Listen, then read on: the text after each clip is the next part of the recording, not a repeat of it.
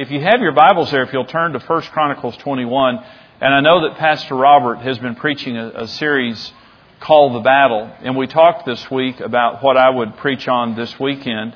A, a year or two ago, I preached a message called Living Among Lions. And for those of you who are here, I don't know if you've heard that or not, but, but it was on the battle we face with Satan. This, this message I'm going to preach this weekend is on King David, and it's on a battle that all of us face in life, and it deals with pride. And it's called David, the Whisper of Pride, is this, this message. King David was an amazing king. He's the, the greatest king of Israel. And Jesus, by the way, sits on the throne of David. And so David was a great man after God's heart. And in the, I did a series of messages called Every Great Man. And in that series, I talked about the incredible attributes of King David because he was a remarkable individual. But one of the things I like about the Bible is it tells both sides of people. It talks about Moses and Abraham and Peter and Paul and David, and it talks about their strengths and their weaknesses, and that's really good for all of us because we need the encouragement that other people are messed up too. And so, David, David had some issues, and we're going to read a story here about something that David did so wrong that 70,000 men died because of his sin. And it was the sin of pride. David started out as a very humble shepherd boy and in his humility, uh, God honored him remarkably. He became famous. He became powerful. By the way, in the preceding chapters before 1 Chronicles 21 here, it is talking about conquest after conquest after conquest of David over his enemies. He's rich. He's famous. He's powerful. The most beautiful women in Israel are his wives and concubines. And now all of a sudden he wakes up one morning and he has become arrogant remarkably because he was such a, a great man. But he's become arrogant. And it says in verse 1 of 1 Chronicles 21, Satan stood up against Israel and moved David to number Israel. So David said to Joab and to the leaders of the people, Go number Israel from Beersheba to Dan, and bring the number of them to me that I may know it. And Joab answered, May the Lord make his people a hundred times more than they are. But my lord the king, are they not all the Lord's servants? Why then does my lord the king require this thing? Why should he be a cause of guilt in Israel?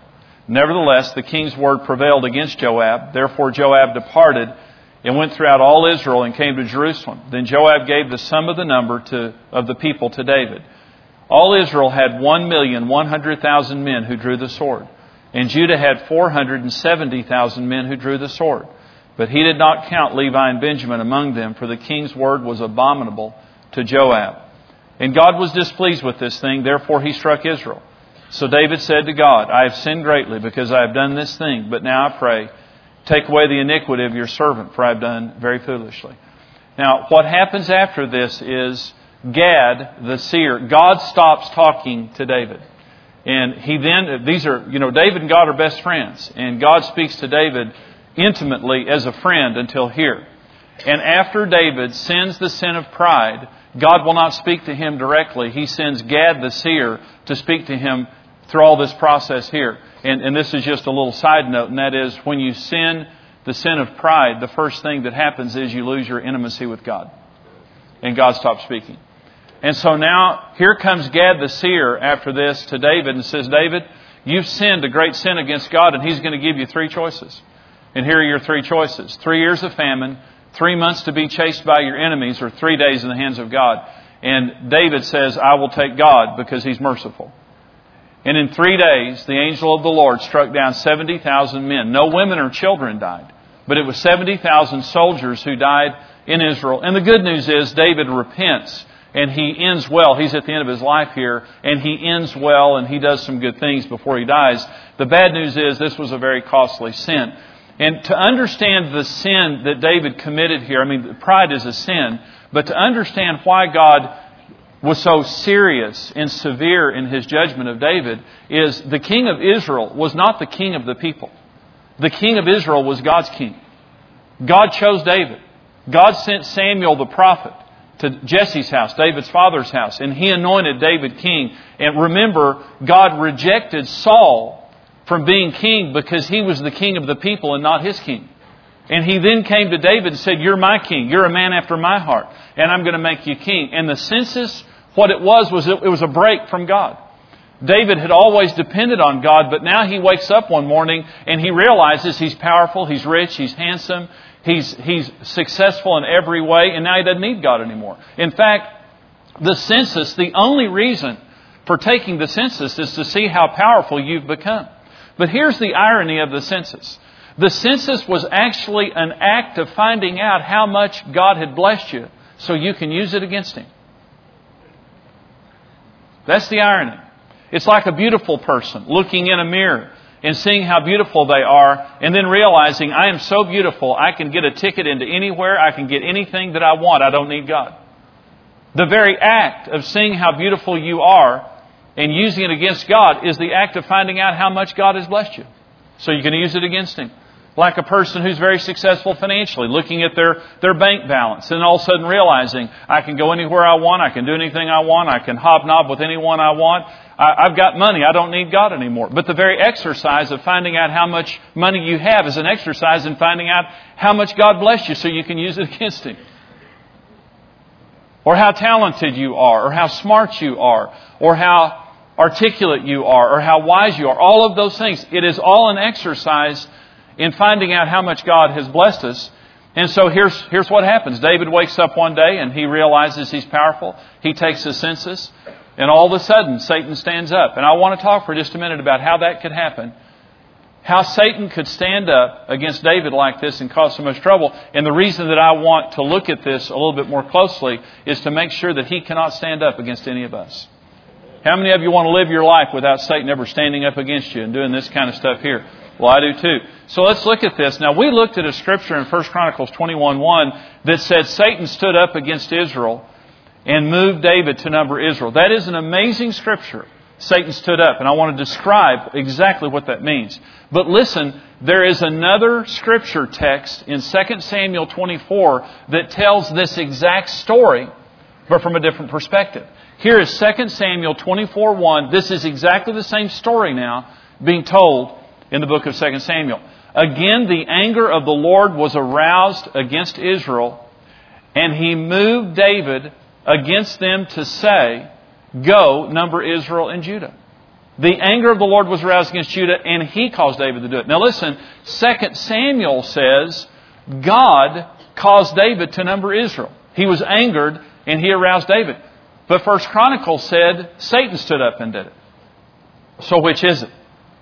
Was it God or was it the devil? Well, let's look because both the scriptures are in harmony with each other. Here's the way it happened. God looked down at the pride in David's heart. And when God saw the pride in David's heart, he lifted his protection. As soon as he lifted his protection, because I believe when we're walking humbly in submission to God, I believe to some degree we're invisible to the devil. We certainly are protected against him. And I'll show you that scripture here in just a minute.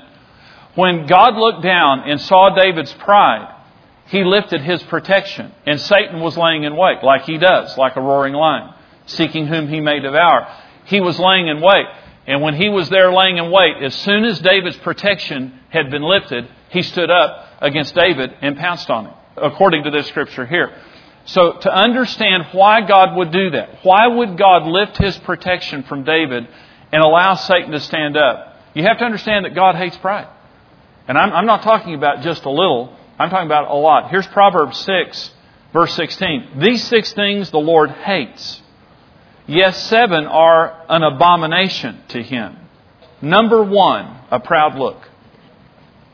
In Proverbs, when it lists the seven things that God hates and the things that are an abomination to him, the very first thing it lists is a proud look. And you, you've seen a proud look. I'm sure that you know most of us have had a proud look. I would show you what one looks like, but I don't want you to see how good I am at it. how easy it is for me. God hates pride. It's not just a little problem. When God sees pride, because here's what pride says pride says, I don't need God. I've got enough power. I've got enough money. I've got enough beauty. I've got enough intelligence. I've got enough friends. I've, I've got everything I need. And I don't need God anymore. It's just that little arrogant look that a person gets. And God sees that look and He realizes that all of a sudden we think that we don't need Him anymore. And He hates it. Now listen to me. He doesn't hate us. He just hates it. You could never do anything to make God hate you because you're the apple of his eye. You're his heart. God will never, ever, ever hate you, but He despises now this sin. James chapter 4 says He gives more grace, therefore He says, God resists the proud, but gives grace to the humble. God resists the proud. Now, this word resist does not mean passive resistance. It doesn't mean you're going the wrong way, and so God just gets in front of you and just kind of does this to you and resists you. This word means to set yourself in battle formation against someone. This is an aggressive resistance. And what it means is this God has vowed that pride will never succeed. Now, listen, this is parental. This is parental. When our kids were growing up, I told our kids if you want to succeed and help yourself, we will do anything we can to help you. We're your best friends. We will sacrifice financially. We will do anything that we can do to help you to succeed. If you want to harm yourself or go the wrong way, we will oppose you in every way we know how. And I believe that's good parenting. You just never want to assist your child or passively stand back as you watch them destroy themselves, and God is the same way. But, but listen to this. This goes on and it says, Therefore submit to God, resist the devil, and he will flee from you. Draw near to God, and he will draw near to you. Cleanse your hands, you sinners, and purify your hearts, you double minded. Lament and mourn and weep. Let your laughter be turned to mourning, and your joy to gloom. Humble yourselves in the sight of the Lord, and he will lift you up. As much as God hates pride, he loves humility. And as much as God does in resistance of pride, He does to bless humility.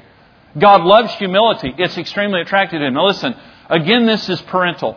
For all of us parents and grandparents here, have you ever wanted to just hold your children and cuddle them and bless them, but they wouldn't let you? You always love them. They can't do anything that you wouldn't love them. But they can do things that you have to discipline them or you have to be more severe to them than you want to be. We kept our little uh, four year old twin granddaughters this week, Abby and Elle, and they were staying with us and they're just adorable, you know, and we spoil them rotten and send them home. That's our jobs, and we, we do it well. But this week they were staying with us and we put them down for bed and about 1.30 in the morning, we have our intercom on in our bedroom so we can hear them. And at 1.30 in the morning, we are hearing them partying up in their bedroom. And it's kind of unusual because they normally don't do that. But we gave them these little horses, and whatever you give one of them, you have to give both of them, you know. And so they have two little plastic horses that walk, and unfortunately they make noises. So we woke up to that noise coming through the intercom, and they were partying. So it took Karen forever to wake up and do something about it. And that's going to be in my next seminar. I, I laid there forever waiting for her to get up. So she, she got up and went upstairs and walked in there and said, girls, what are you doing? And they jumped back in bed and they were, put the covers over their head and they were whimpering, you know, and, and she said, which one of you got up first? And Elle immediately told on Abby. And Abby broke and said, well, I was hot and I figured the way to cool off was to get up and play. So, you want to love them. You want to love them. But sometimes they won't let you. Now listen to me. God loves you more than a million sermons could explain. But when you're humble, you let Him love you. When you're proud, you don't let Him love you. But He always loves you, just like a parent. God gives grace to the humble, the Bible says. He resists the proud, but He gives grace to the humble. James is talking to believers here, not unbelievers. And so when God looks down at David, and David is the king of Israel. He has many people's lives in his hand. And he looks down at David, and David has become so arrogant. This is why all of this happens. And pride becomes the open door for the devil. And so, again, when we talk about how could Satan stand up against David the way that he did, or us the way that he wants to do, he's like a lion. When you understand the term stand up, lions, the way they hunt, like a female lion, they get way down on the ground. And we've seen them personally in Africa, but you can see this, you know, on TV on these animal shows. They get right down on the ground, and what they do is they lay in wait until there's an opportunity, until they see a weak one or a or one away from the herd, the herd or some opportunity where they can pounce. Then they stand up and they pounce. Now listen to what I just said. The devil's like a lion, laying in wait, and he crouches down until he finds an opportunity. Then he stands up and pounces. This is 1 Peter chapter 5, based on what I just said. Likewise, you younger people, submit yourselves to your elders. Yes, all of you be submissive to one another and be clothed with humility, for God resists the proud but gives grace to the humble. Therefore, humble yourselves under the mighty hand of God, that he may exalt you in due time, casting all your care upon him, for he cares for you. Be sober, be vigilant, because your adversary the devil walks about like a roaring lion, seeking whom he may devour. Isn't it amazing where that scripture is? It's talking about humility. And by the way, it says, clothe yourself with humility. Whenever the Bible says we have to clothe ourselves, it means we don't wake up with this on. You have to put it on intentionally. Our natural state is a state of pride. Our natural sin nature is a state of independence. Isaiah 61 says that we put on a garment of praise for a spirit of heaviness. That means you have to put on praise. It's not our natural state. We have to make a decision every day that I say to myself, I'm going to praise God. This is the day the Lord has made. I'm going to rejoice and be glad in this day. But I've got, I've got to put this thing on. Now, it's interesting that Peter wrote this, and he's talking about, you know, the devil walks around like a roaring lion seeking whom he may devour. And the word may means permission. You have to give him permission. He does not have carte blanche to come and devour us as he wants. We have to give him permission. This is interesting. In Luke chapter 22, it records the story of the Last Supper. In the Last Supper, remember, all the disciples, including Judas, were at the table. And Jesus is very serious now. It's a very serious moment when the first communion was served. Very, very serious moment. And Jesus looks across the table and says, There's someone dipping bread with me right now that's going to betray me. And so they get, you know, real serious there for a minute. And then the conversation begins. Which one of them is the greatest? By the way, they had that conversation regularly. The disciples loved to talk about which one of them was the greatest. So at the Last Supper, Jesus is getting ready to die. Jesus is being very serious, and they're all sitting around the table talking about which one is the greatest. And in that conversation, Jesus looks across the table at Peter and said, Satan has demanded permission to sift you like wheat. But I have prayed for you that you will not fail. When you return, strengthen your brothers. Satan has demanded permission. Now listen to me. That phrase, demanded permission, means by divine right. He had the right to demand permission to sift you like wheat because of your pride. This is where Peter says, If everyone deserts you, I will not desert you. If everyone else fails you, I will not fail you. And Jesus says, Before the cock crows, you'll deny me three times. You're full of yourself. I took you from your father's fishing boat. Do you remember that? And everything you know, I taught you. And everything you are today, you are because of me. And here you are sitting at this table. And I'm about to die, and you could care less, and all you can think about is yourself. Jesus didn't say that. I'm just talking for him. But anyway, that was kind of the gist of the conversation. But isn't that kind of typical? Here's the double curse of pride. And it's a terrible, terrible, terrible curse. The double curse of pride is God lifts his protection and the devil has opportunity and there's nothing we can do about it except repent. That's why James says, let your laughter be turned to mourning. If you're walking in pride, you need to grieve over that and humble yourself under the mighty hand of God. That's the only thing we do. But here's the double blessing of humility. God blesses and protects us, and Satan can't stand up against us. And we all have to put this thing on. So let, let, me say one other thing before I close this message, and it's a question. And here's the question, and I believe this is the battle. I believe that this is the battle in our lives that determines what God can do with our lives. And here's the question How much can God bless us and we won't use it against Him? Well, that's the question, I believe. And I use David as an example of that. Well, let me say, in David, it was quantified. See, it, it should be an unquantified answer. In other words, when you ask the question, how much can God give me and I won't use it against him, the right answer is God can give me anything and I'll never use it against him. But in David's case, we know the answer 1,570,000 soldiers. When he had a million five, wasn't bad. Million three, he was still humble. When he had about 50,000, he was real humble. But one day he wakes up and has 1,570,000 soldiers excluding two tribes, and he can't handle it, and he becomes arrogant and counts. I use David as an example of that, but also I want to use Satan himself as an example. Because the original sin of the universe, as far as we know, was committed by a person named Lucifer, who we know today as Satan. Remember, it was Satan who stood up and whispered these thoughts of pride into David's heart that caused him to do this. But I want to read about where Satan came from. This is Ezekiel 28. This is God speaking, and he's speaking about Lucifer who became Satan. You are the seal of perfection, God says. Ezekiel 28:11. Full of wisdom and perfect in beauty. You were in Eden, the garden of God. Every precious stone was your covering. The sardius, topaz, and diamond, beryl, onyx, and jasper, sapphire, turquoise, and emerald with gold. The workmanship of your timbrels and pipes was prepared for you on the day you were created. You were the anointed cherub who covers. I established you. You were on the holy mountain of God. You walked back and forth in the midst of the fiery stones. You were perfect in your ways from the day that you were created, till iniquity was found in you. By the abundance of your trading, you became filled with violence within, and you sinned. Therefore, I cast you as a profane thing out of the mountain of God, and I destroyed you, O covering cherub, from the midst of the firing stones. Your heart was lifted up because of your beauty. Who gave him that beauty, by the way? You corrupted your wisdom for the sake of your splendor. Who gave him that wisdom? I cast you to the ground. I laid you before kings that they may gaze at you.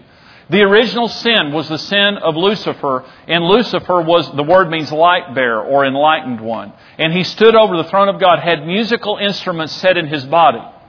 Beautiful, wise, led the heavenly host in worship of God, and he was there, diamonds and emeralds and turquoise. All these things were around him. Uh, you, you can only imagine how gorgeous he was. And one day he was there worshiping God, and one day, Isaiah 14 is the other text in the Bible where we know where Satan came from. And Isaiah 14 describes it another way. And Isaiah 14 says that Satan was there, that he was glorifying God until one day he looked at himself rather than looking at God. He became impressed with himself and he said, I'm going to be like God. I'm going to set my throne up like his in the recesses of the north. Satan was so incredibly beautiful and persuasive that he took a third of the angels of heaven with him when he fell, away from God himself. The good news is God kept two thirds of the angels, so good angels outnumber bad angels two to one. That's the good news. The other news is the original sin was the sin of pride, where a person who knew God intimately took their eyes off Him, put their eyes on themselves, and took what God had given them and used it against Him. King David, Peter, just go right down the list. Here's the question How much can God bless us and we won't use it against Him? before I was a pastor, I was I worked for my parents. My mom and dad are in the service, and I worked for my mom and dad in the appliance business. And we had a life group in our church, and we had uh, couples that came to our life group. And this one particular couple I'm thinking of came to our life group, and, and they were precious couple, hungry and humble. First people at our house, last people to leave. And he was starting a business about the time that we started our life group. And every time they came to our life group, he asked us to pray for his business, and, and we did. And his business became very successful. And over the months that, uh, that all of this happened, in really a couple of years that this happened, and his business became more successful, you could see the arrogance growing on him. The more money he got, really and truly, he was only humble because he was broke. But once you put money in his pocket, he wasn't humble anymore. The more money he got, the more arrogant he became. And I was not a pastor, I was in business. But I was his life group leader, and I took him out to eat lunch one day, and I told him, I said, I'm concerned about you because we prayed for your business for a long time that God would bless it. And while we were praying for your business, you were so humble and so hungry. But the more money you've gotten, he began to mistreat his wife. He began to be very unrighteous in his speech and in his conduct in the community. And I took him out and I cautioned him and I said, Listen, God blessed you. And we prayed for you, and I'm concerned about you. Let me say, when I sat at the table with him, he did not appreciate what I said. That's the simple way to say it. But the look on his face was a look of arrogance. That prideful look that God hates. The entire time I was talking, he had his head cocked back, looking down his nose at me like, I got more money than you do, and you don't know enough. If you had my kind of money, you wouldn't be as stupid as you are. Something like that. And you say, so all, all rich people are arrogant. No, not at all. I know people with hundreds of millions of dollars that are very humble. In fact, some people, the more money you give them, the more humble they get. People in the ministry. There are many people in the ministry that start out very humble when they're not known and they're struggling, but the more successful they become in ministry, the more books they have or more they're on television or something like that, the more arrogant they become. But I know a lot of people in the ministry who are very well known and very humble. Very, very humble people. Talented people. It, it, it's just really there are two groups of people. There are some that the more you give them, the more arrogant they become, but there are other people that the more you give them, the more humble they become because they're committed to God. But here's my question to you, and here's how I want to leave this message God has a plan for your life, and that plan includes tremendous blessing, your heart's desires.